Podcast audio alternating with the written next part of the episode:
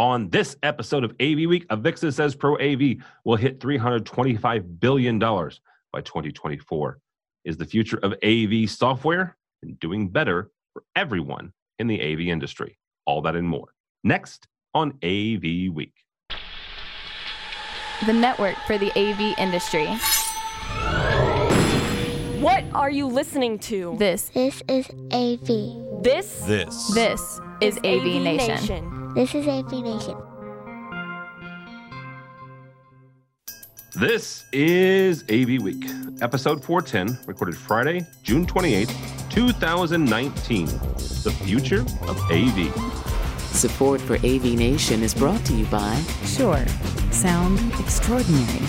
and by Kramer, AV Beyond the Box, and by Christie Digital. This is AV Week, your weekly wrap up of audio visual news and information. My name is Tim Albright. I am your host. I would say that I just flew in from Orlando, but that would be a lie. Uh, happened two weeks ago. Uh, we took some time off, gave you two episodes of Live from InfoComm. So this is our first show back in the studio. So with us to discuss the news and information we have gathered this week, first and foremost, Kaylee Melton from AVI SPL in Southern California. Welcome, ma'am. Thank you so much for having me. Absolutely, absolutely. Uh, also with us is a buddy, uh, Mr. Luke Jordan from Electroacoustics in Fort Worth, Texas. Welcome, sir. Hey man, thanks for having me back. How you doing? Absolutely. And last but not least, uh, actually, Michael and Kaylee both are, are, are, are first timers, at least on this show. Uh, Michael Peveler from Atlas IED, also from uh, the Dallas Fort Worth, Texas area. Welcome, sir. Thanks, Tim. Glad to be here. Absolutely. Uh, all right, let's let's kick this off. I, this may be the very first story we've ever done from the uh, website Medium. If you're not familiar with Medium, Medium is a great actually uh, resource. Lots of really smart people just take time to write on Medium on a variety of subjects. Um, folks like uh, Jeff Bezos has written on there. Uh, you know, folks that, that you would think would be writing blogs use Medium a, as a as a resource. So the person who wrote this one, his name is Andrew Davis, and Andrew is a programmer at Ignite uh, at, Ignite CSG. Andrew writes about quote unquote software eating AV. Uh, he uses the Mark Andrews, Andreessen quote, software is eating the world to start off this piece. In the article, uh, Davis outlines the trajectory as he sees it of the audiovisual industry. In short, the only product will be the transducers, quote unquote, cameras, mics, speakers, and displays. Everything else will live on the network in some way. He paints what could be a bleak picture of the future if you're not prepared, as he says. Davis recommends getting your programming chops up to speed with Java, Python, etc. Uh, the article actually made the rounds uh, through a number of people, some some some AV professionals I respect, uh, folks like Chris Neto uh, and David Danto passed it around. Uh, Luke, I want to start with you on this. Uh, as as one of the two integrators in this, as an industry, what are we to do if if Andrew Davis is correct and we are heading to a world in AV where there is no middleware but just per- peripherals? Uh, I think the first thing is you got to do the peripherals really well. Okay. Um, I, I agree that the transducers aren't going away. Um, microphone speakers, acoustics, all of that has to be done um, just near perfect every time. Um, I do agree with the article as a whole that you are seeing a lot of networked audio, video. You know, Dante's doing video now, AV over IP. Uh, things are living in the cloud, and uh, I think you are seeing a lot of IT managers really changing a lot of their internal policies for whose network uh, things live on and, and what is being communicated and passed around and who's got access. And so that's all being rewritten. Um, so I do think it's definitely moving that way. And I think, you know, you see uh, a lot of manufacturers or, or a few manufacturers are starting to move into that development side to support that, that need. Uh, but I think the, the, the critical part that has to go hand in hand with that is, is you can currently still do AV without the, the software side. And so if you're going to move into that software defined space, the the physical elements that that can't change, like speakers, mics, cameras, everything that's mentioned, that has to be executed perfectly, um, and it's all got to work hand in hand. All right. Michael, uh, Luke mentioned the manufacturers. What do manufacturers do? I mean, do you guys focus on the transducers? You guys, Atlas sells several of those. Do you focus on those and make sure you do those really, really well, but also make sure that you have the software in the back end to support it? You know, Atlas IED, as, as a typical example, we've got the endpoints, right? We've got the, the transducers, the speakers on the end, but they're all being controlled and managed by uh, hardware applications that require software programming. And we're one of many, many manufacturers that require or have a similar model. And so this transition to software driving the endpoints is, is already in full swing. Um, and, and it's not going to happen tomorrow. It's going to happen over time. But uh, as a manufacturer, we and, and most others are already on that transition. All right, Kaylee, uh, you've got a unique position, uh, at least from the, the, the, the, rest of us three. Uh, you've worked for both manufacturers and, and integrators as well. So when it comes to this view of the future, how do we get both manufacturers and integrators together? And honestly, the designers that kind of start everything uh, right after they do, they get done doing a start, site survey, they then have to change their process, I guess, uh, from you know thinking about you know starting with middleware, which when I was a designer, that's where we would start is how many endpoints and outpoints did we have, to really focusing on the peripherals, I guess. So I want to start by saying it was a very well written article, but I think it does a disservice to ignore the future of technology and the new products that are being developed, that are being thought of. You can talk about endpoints and endpoints and how do we design around what is here currently but without considering there is so much future tech that's still being developed that's new things that haven't been seen before that haven't been shown that will be taken into consideration. And yes software is a giant piece of it. And yes programming is integral and imperative if we're going to talk about future state but you can't ignore that things are changing. And I think that was more what the article was trying to talk about. Don't stick in the past and and get stuck thinking that all you have are what's been done before. Yeah. And how do you make that better? You have so much new stuff coming out every single day.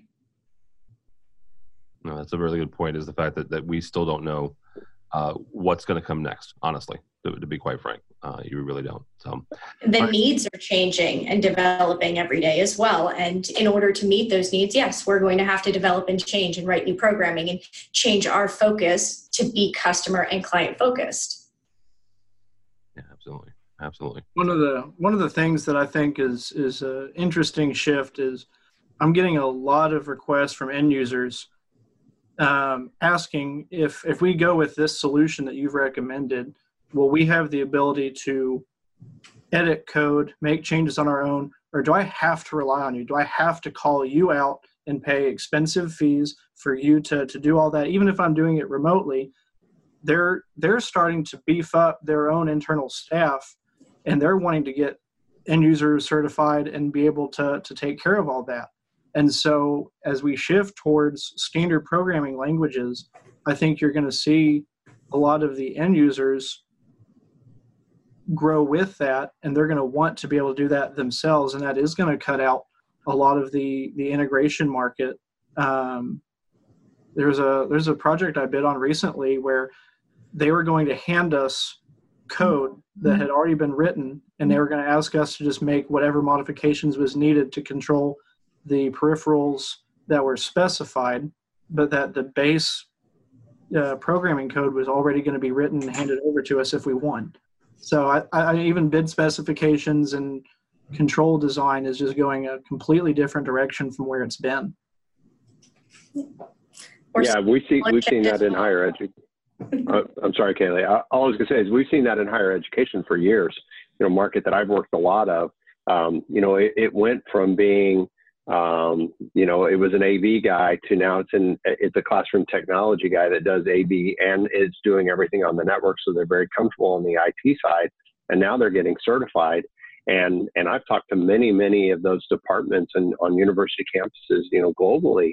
And the only reason, in many cases, they're still using integration is because of the scale of the labor uh, over the summer but it's not because they feel like they're bringing as much value anymore. And That's not a shot. It's just these guys are getting really educated. They're going to all of our shows. What, what I haven't seen the data from this year, but the year before, 40% of the attendees uh, at InfoComm were end users. They're going and they're attending the same classes. They're getting CTS certified. They're getting trained, and they're taking that responsibility themselves. We're seeing the same thing in the industry where we're providing integration services and being asked to work directly with their programmers to write our DSP hooks to, to put the control code together that it's not all on us. It's not all specified by us. We can make suggestions but it's more custom fit to what they want. Oh, very cool very cool. Uh, all right our next story actually comes to us from commercial integrator avixa's iota which stands uh, iota is uh, the industry outlook and trends analysis. Global summary predicts the pro AV industry will reach 325 billion by 2024, up from 247 billion in 2019. The increase, according to Avixa, is driven by rising GDP throughout the world. Asia Pacific has officially overtaken uh, the U.S. as the largest market, uh, putting the U.S. at number two. U.S. Uh, sitting at 89 billion and Asia Pac at 90 billion. The one takeaway I want to uh, point out about this article, though, is it references kind of our previous story a little bit in the fact that they're forecasting $10 billion in cloud services for the AV industry. So, you know, I, I don't know if Avixa read, you know, uh, Mr. Davis's post beforehand, but very, uh, very apropos. Uh, Michael, we'll start with you on this. How do manufacturers, or what do, what do manufacturers do um, to kind of uh, make sure that, that they're capitalizing on this projected growth uh, that Avixa is forecasting? Well, first of all, I think most of us try to really think globally today, right? We have to look at, when we're looking at product development, the world of certifications and licensing and all the things required to get the product out globally has become a standard part of the program or product development process. Um, and and we have to continue to look at the management and expansion of our channel.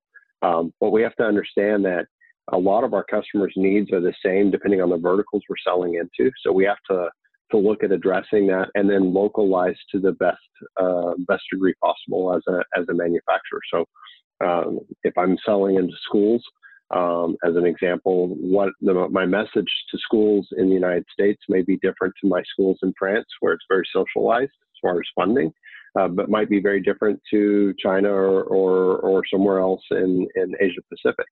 Um, so I've got to continue to rely on that local uh, reference uh, to to what what verbiage, what wording, what what uh, key points are going to help uh, drive and develop product um, to be appropriate for those markets.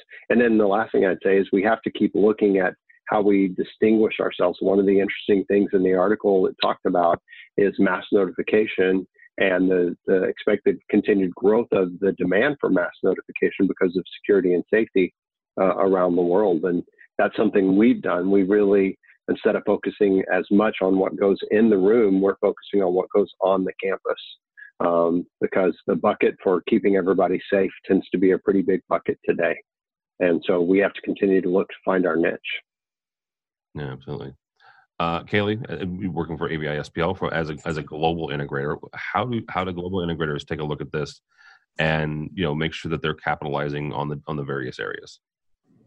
Well, we're global integrators selling to global companies. You've got a, a company who wants their office in Brentwood to look the same as their office in Milwaukee, and have the same level of service so that if somebody moves from office to office, things still work, look the same, and there is a, a growth and learning curve. We're selling to everyone. We're selling something that works no matter where you're at and no matter what you're you're doing. That way there is no learning curve. No, uh, well, I know how to use the touch panel here, but I don't know how to use the touch panel there because it's set up differently. It's the ability to walk into a room and already know how to use something and diversifying that way and, and pushing standards is what works makes things easier for everyone involved yeah, absolutely uh, luke as the as a local integrator how do you take a look at this this global um, forecast and make sure that you guys are, are doing the best that you can to, to capitalize at, at a local level? I'm moving to India. What a um, no, I, I think what, what our clients look to us is to have our pulse on the global market and understand where trends are going and what what meets their ROI, whether that's financial savings, increased efficiency, ease of communication with their clients, uh, or even just communicating to people in the room in the most effective way, looking um, looking forward. So um, I look at this as trying to understand where the global economy is going and what uh, trends are driving that, what innovations are driving that, and then making sure that we're not putting in yesterday's solution, but that we are advising them and guiding them on how to spend their capital and how to um, stay up with the rest of the world so they don't get left behind. And then just do that really well at a local level as a trusted partner. All right, very good. Uh, final story here comes to us from SCN and our friend uh, Brandy Alvarado. Uh, Brandy is one of the driving forces in our online community as well as with the the Women of Avixa Council. She's actually the current chair. She wrote a piece in SCN about two events in the AV industry that were pivotal to her life. One was positive, and one was incredibly negative. Uh, the positive was the encouragement she's had uh, surrounding her becoming the, the Women of Avixa chair, the, the encouragement she's gotten through the community. The other was at, at, an InfoComm event a number of years ago, and she was assaulted at an industry event, a word that she says, quote unquote, she doesn't use very lightly. The article goes on to highlight other areas in and around the InfoComm show that still occur to women in this industry. Before we start with, with the questions, and we're putting a link to the article as well, um, personally, uh, as somebody in this industry, as a man in, in this industry, um, I want to say to Brandy and to every other woman who has ever had anything happen to them, whether it's been assaulted or you've been shot down or told to shut up and just stand there and hold the product, which is one of the examples that Brandy uses in in her article. Uh, or mansplained something because there are smart people way smarter than I am. Um, two of my favorite programmers in the world uh, happen to be uh, female, and they are wonderful people and, and continue to educate folks. Um, this shouldn't happen. Just flat out shouldn't happen, is what I want to say. And we are equals in this industry. I don't care what gender you are, what color you are, what religion, what race, what belief you are. We are all equal in this industry, and we should treat each other so. Um, honestly, uh, I'm going to start with Kaylee on this and flat out just ask straight up, very simple. What can and what should um, people who are in, I guess, the majority, or just to say, what should men do in this industry to support women? um, and to prevent uh, things like this that happen to Brandy? Oh, that is a big question. Um, to support us, honestly, I'd love to see more women in leadership in this industry. The ratio is unfortunately poor when it comes to AV, when it comes to construction, when it comes to integrators and manufacturers alike. The number of women I, I see out there is far outweighed by the number of men.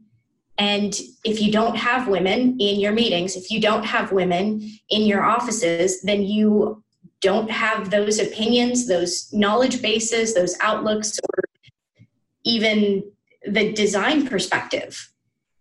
Hotel rooms are designed for men, bathrooms are designed for men the uh, temperature control in office rooms is designed for men. I freeze to death. Consider us. Remember that uh, there is another opinion out there. I would just say that part again about the hotels that are designed. You know, you, you you make a very good point about the fact that not just hotels, but also probably conference rooms as well. That spaces that are designed for folks that are you know you're you're the design for men and and a lot of times the design considerations aren't taken for other people i cannot tell you how many times i walk into a hotel room and go oh look no full length mirror who is this made for it's not made for me or uh, a fixture that is six feet high when I am not. How am I even supposed to reach that, let alone work with that in a room?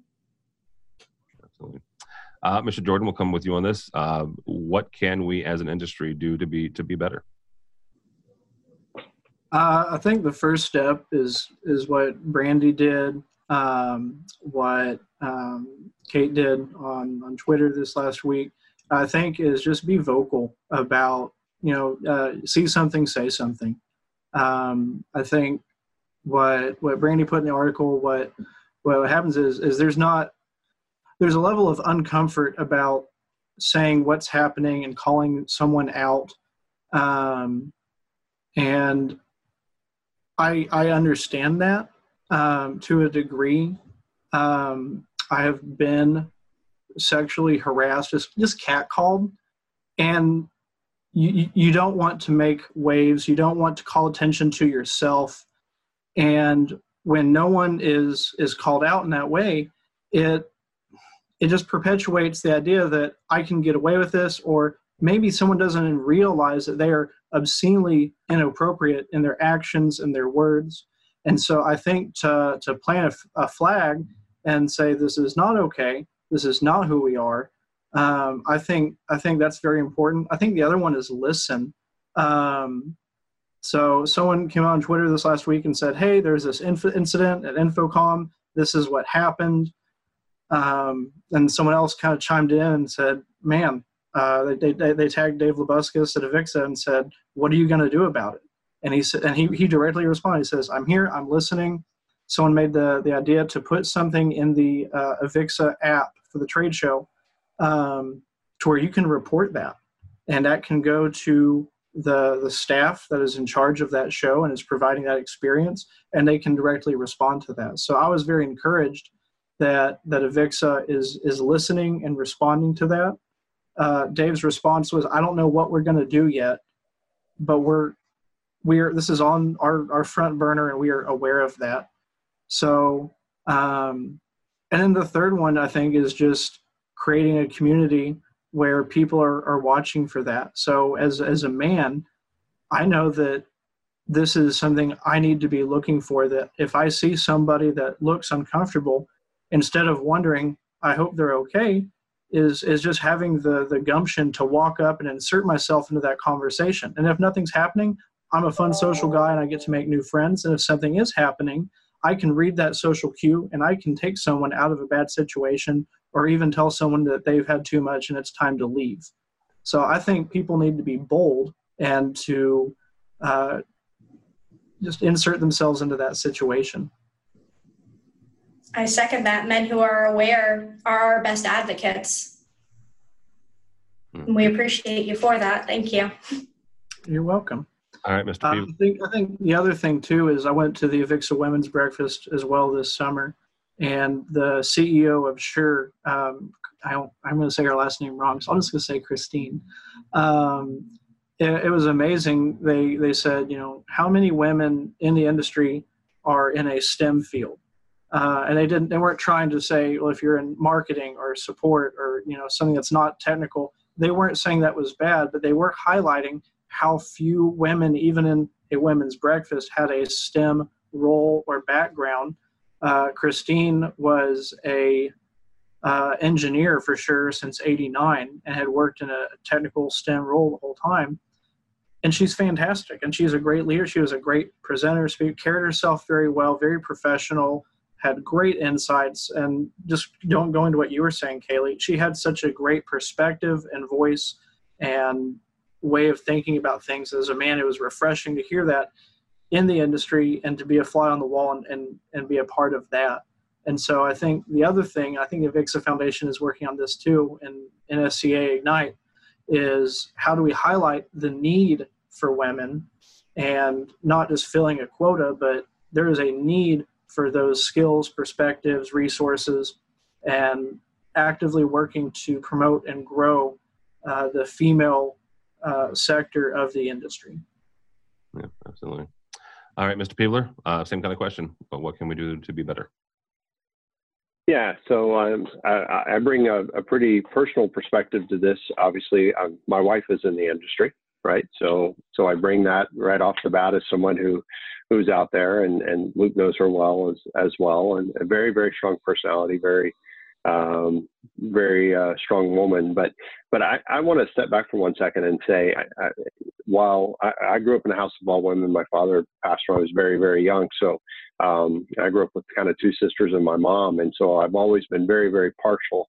Um, you know, very protective, for lack of a better term. I, I, think our industry has a bigger issue than just a, a, a, lack of women and a disrespect for women. I think our, our, our industry has a has a challenge of looking the same. Period. We we need people of different races. We need people of of different shapes and sizes. We need more young people. We need more. I, I really think it's it's there's a there's a major issue there. We've got a lot of people who are cycling company to company, and I know that may kind of be a hot opinion, but um, and and people are, are hiring them because of their experience instead of saying, you know what, I should go get somebody younger and train them. I should go get, you know, we should go recruit more engineers that are women. We should go, uh, you know, if you want to change the perspective, change it from the ground up in the way that it's built. But I, I think you know, back kind of to, and, and I agree with everything Kaylee and Luke have said. You know, first you've got to create the opportunity for awareness, right? So people have to be able to speak up without there being consequence for speaking up.